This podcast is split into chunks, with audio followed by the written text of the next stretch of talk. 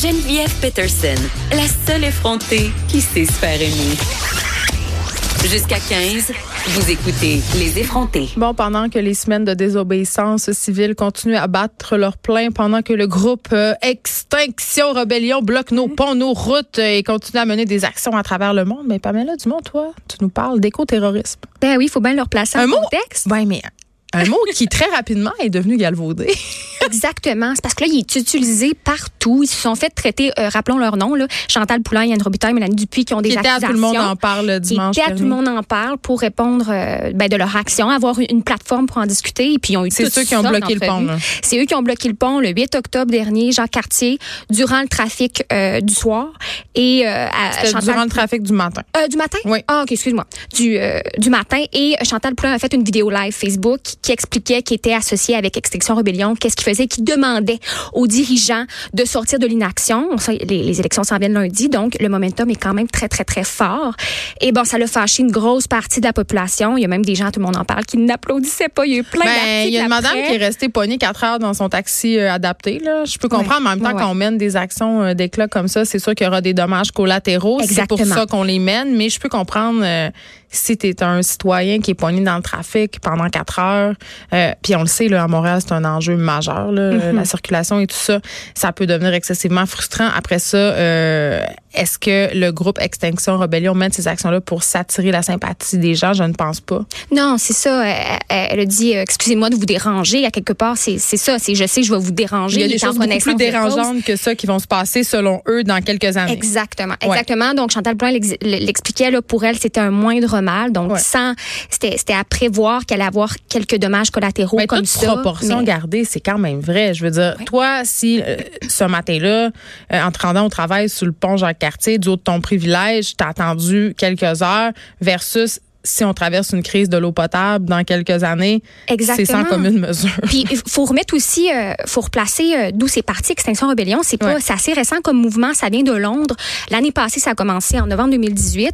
Et euh, la première action, c'était des gens qui ont bloqué cinq ponts. Pas un, mesdames et messieurs, mais cinq ponts de Extinction Londres. Rebellion aussi qui lutte euh, particulièrement euh, justement euh, par rapport au moins de transport. Ils font des actions euh, concernant le transport aérien. Donc Ouais. c'est pas anodin s'ils bloquent des ponts, s'ils bloquent des fait. routes. C'est pour eux c'est vraiment l'honneur de la C'est guerre. cohérent, Ouais. effectivement. Puis, euh, ce qui, est, ce qui est important aussi à souligner, c'est que tout de suite après cette première action-là, en novembre dernier, il y a des, euh, des engagements qui ont été pris par le palais de Westminster qui disaient on va, on va réduire à zéro les gaz à effet de serre d'ici 2050. Donc, il y a vraiment eu un discours et ils ont été cautionnés, cautionnés par des gens de la politique là-bas.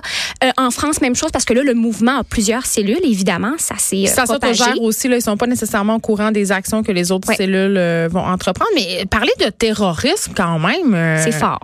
Oui, parce que dans, dans, dans, la, dans notre imaginaire collectif, un acte terroriste, c'est un acte violent où il y a souvent des blessés, voire même des morts. Ben exactement. Fait que c'est à se demander s'il n'y a pas une espèce de, de, de joute politique derrière euh, l'utilisation du mot. Là. Il y a- c'est- Je trouve que c'est pernicieux, moi, de- d'utiliser ce mot-là de prime abord parce qu'il y en a une, il y en a des listes d'organisations, de, mouvements éco-terroristes, entre sont plus guillemets. radicaux.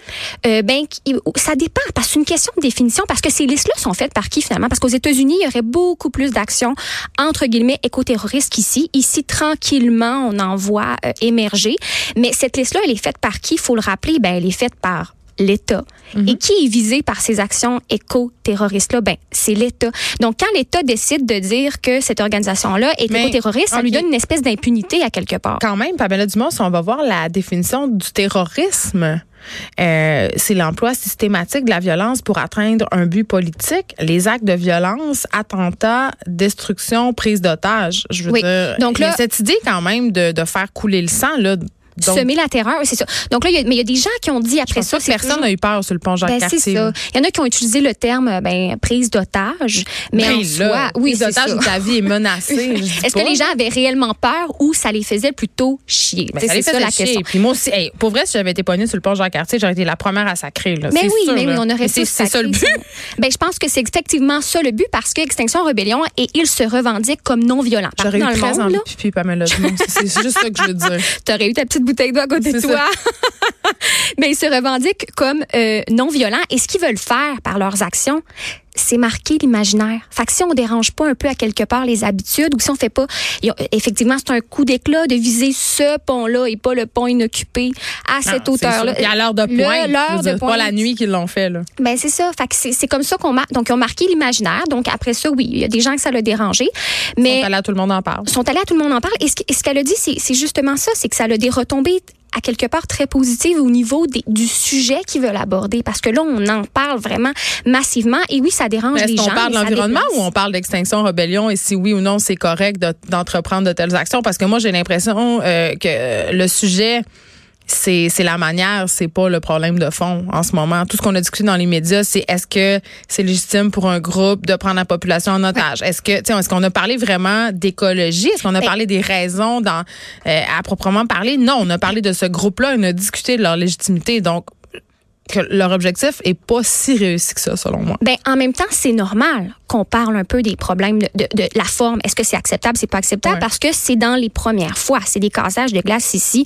À Montréal, là, tout le monde avait peur de pouvoir, ben, au Québec, là, euh, cautionner ça, alors qu'ailleurs, ça s'est déjà fait. Puis il y a des gens, clairement, dans la vie, dans la société, euh, dans les médias, qui ont dit, ben, let's go, il faut qu'il y en a qui, que ça se passe. Ah, mais moi, ça, honnêtement, euh, je trouve que ce sont des actions qui sont légitimes tant que ça met pas la vie de personne en danger puis qu'il n'y a pas d'important bris sur les structures qui appartiennent à tout le monde. Donc, ça va pas nous coûter des millions de dollars. Puis en les invitant, disais, on parle pas tant des idées, mais en les invitant, comme à tout le monde en parle, ils ont eu la chance d'en parler, de rappeler ça. On a vu des gens, comme le Lepage le rappeler après l'émission, qui étaient finalement posés et intelligents. Ils ont un discours derrière ça. Non, c'est pas des illuminés. C'est pas des illuminés. Il y a un prof de cégep, euh, oui, une enseignante, ah euh, Chantal Poulain.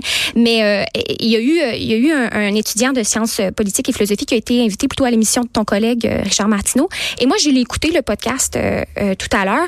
je voulais, je trouve ça très intéressant en fait que les gens se prononcent sur la forme. Est-ce que les arguments pour, les arguments contre. C'est tout à fait valable et légitime. Il faut que ça se, ça se fasse parce que, comme tu le dis tantôt, il va y en avoir de plus en plus des actions comme Puis ça. Les experts, quand même, euh, qui s'intéressent à ces sujets-là, s'entendent pour dire qu'on est sur le bord de voir poindre des, des actes qui seront violents. C'est ça ben, qui se passe. Il y aura du terrorisme écologique ou des, des militants écologistes radicaux je pense que ça, ça fait partie du fantasme. Là, juste pour, je veux juste rebondir, mais je veux parler de ça, mais parce que euh, à l'émission de ton collègue euh, Martineau, euh, le, jeune étudiant qui s'appelle Félix Racine, lui avait écrit un article dans le Soleil pour dire que c'était des fanatiques, ok? Puis, mais l'entrevue est quand même intéressante, mais que, moi, ce que j'étais pas d'accord, c'est justement cette idée-là d'un fanatisme, parce qu'il disait que eux, leur fantasme, c'était qu'ils étaient déconnectés de la réalité et qu'ils sont dans une fin du monde actuel. Il disait, ils sont totalement déconnectés de la vie en société actuellement. Puis là, j'étais comme, mais voyons donc, là, on parle pas d'idéologie on parle de faits. Donc, à quelque part, ces actions-là sont pas, c'est basé sur des revendications de la GIEC qui dit, du GIEC qui dit, euh, regardez, c'est clairement ça le consensus ouais, mais Attends, Pamela, on va pas s'embarquer là-dedans parce que oui, les rapports du GIEC, les rapports scientifiques, mais il y aurait des gens climato-sceptiques qui pourraient te sortir 10 000 autres études pour dire qu'on est en train un peu de paniquer. Sais euh, que oui, il faut faire quelque chose, mais que quand même, ces gens-là, évidemment, euh, ils sont des endoctrinés. sais on les compare beaucoup au mouvement vegan. Oui. Tu sais, des gens qui sont très extrémistes. Euh, puis là, je dis pas que tous les vegans sont extrémistes, mais malheureusement, ce qui ressort souvent, c'est un discours assez culpabilisant. ils font des actions, justement, d'éclat un peu le même modus operandi, si on veut. Là. Mais c'est sûr que quand tu adhères à une cause comme ça, euh, puis que tu veux rameuter la population à tes idées, tu peux pas faire dans la nuance. Mais c'est ça. c'est que la terreur dont on c'est peut-être ça, cette nuance-là, de, de, de, cette panique que les gens... Parce qu'elle, ce qu'elle disait, Mme Poulain, c'est les plus dangereux, c'est les climato-passifs. C'est ceux qui le savent. S'ils sont pas climato-sceptiques, ils, ils reconnaissent ces faits-là. Oui, mais ils continuent à avancer sans, sans euh, se, se déplacer, sans changer leur action et leur mentalité. moi, je dis tout le temps, moi, je pense qu'on est tous climato-passifs. Oh, mais là, moi, je le à 100 000 Je suis intimement convaincue qu'il n'y a pas une personne qui est assez ici qui est prêt à sacrifier son mode de vie au nom de l'écologie. Des vrais sacrifices, je parle. Oui. Pas juste mettre son bac de récupération, pas juste faire attention, tu achètes ton chandail, moins mhm. consommer. Je te parle d'arrêter de voyager, de vendre ton char, euh, d'aller utiliser euh, des épiceries qui n'ont pas de contenant. Tu des vraies affaires là, qui te compliquent l'existence. Là. Mais on est hypocrite, ça c'est clair. Ben, mais, mais, mais, à quelque part. pas ça de l'hypocrisie. On est humain. Oui, je pense que euh, c'est tout à fait normal de pas vouloir. C'est très difficile de revenir en arrière. C'est comme je te disais, Pamela. Écoute, là, là tu t'es habitué aux épiceries où tu peux acheter absolument tout ce que tu veux mm-hmm. pendant toute l'année. On va revenir euh, 100 ans en arrière, là, euh, rue Tabaga, patates, carottes, l'hiver, là, tu vas dire, t'es-tu folle?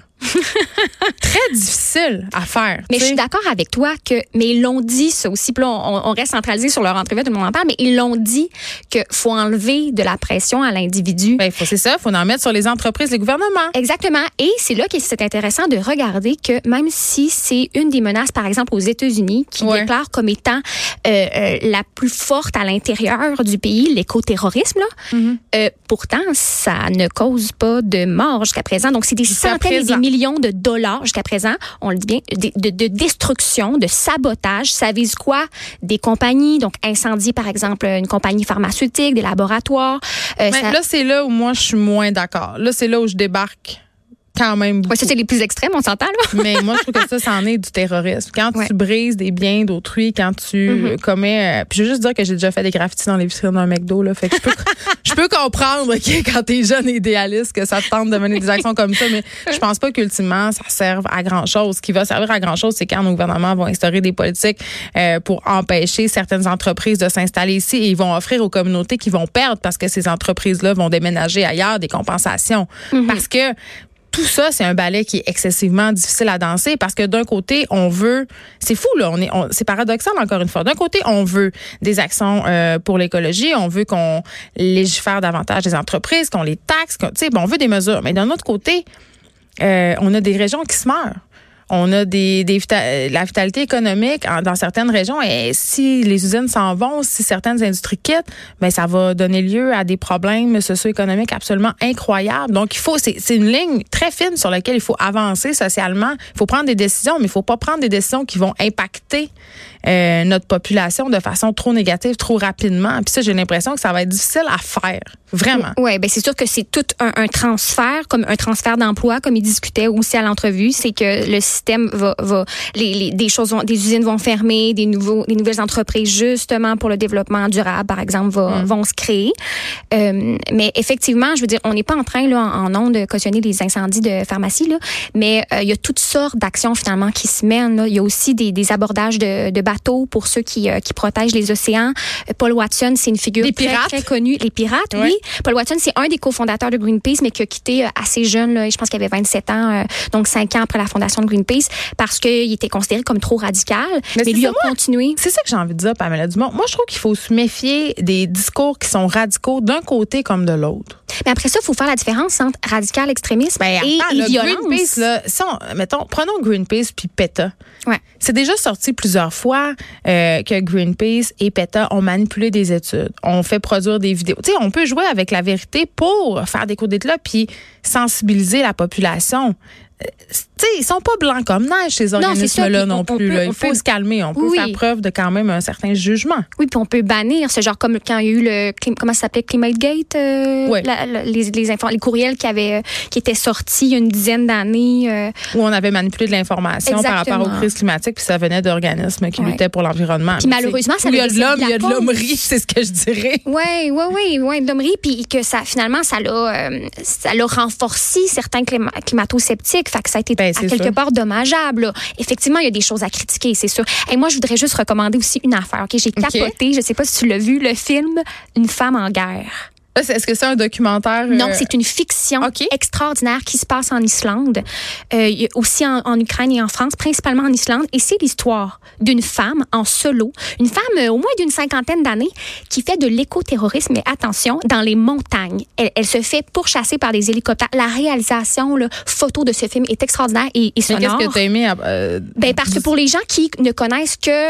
la version du terrorisme qui Du pont des- du pont Jacques-Cartier, euh, des incendies puis tout ça, là on, on voit L'eau rouge dans la fontaine, en face du Parlement. le sang, tout ça. Hey, ça, c'est violent. C'est violent. Mais dans ce, ce film-là, ce qui est magnifique, c'est qu'une femme, elle perturbe aucunement euh, euh, la vie en société, si ce n'est que avec son arc, un peu comme dans Hunger Games, avec son arc, elle s'en va attaquer. Une Jeanne d'Arc des Ah, temps modernes. C'est vraiment une Jeanne d'Arc des temps modernes. Et elle, elle s'en va euh, atteindre les, les, les, les lignes de haute tension parce qu'il va y avoir un, un accord international qui va faire agrandir une, une usine d'aluminium et ces lignes haute tension-là ben, alimentent directement. C'est Donc, un bon, euh, un bon euh, divertissement qui est en qui, qui tombe à point avec Oui. nos, euh, nos angoisses collectives Oui. en ce moment. Merci, Pamela Dumont. Est-ce qu'on pourrait s'attendre à ce que tu deviennes une terroriste écologique?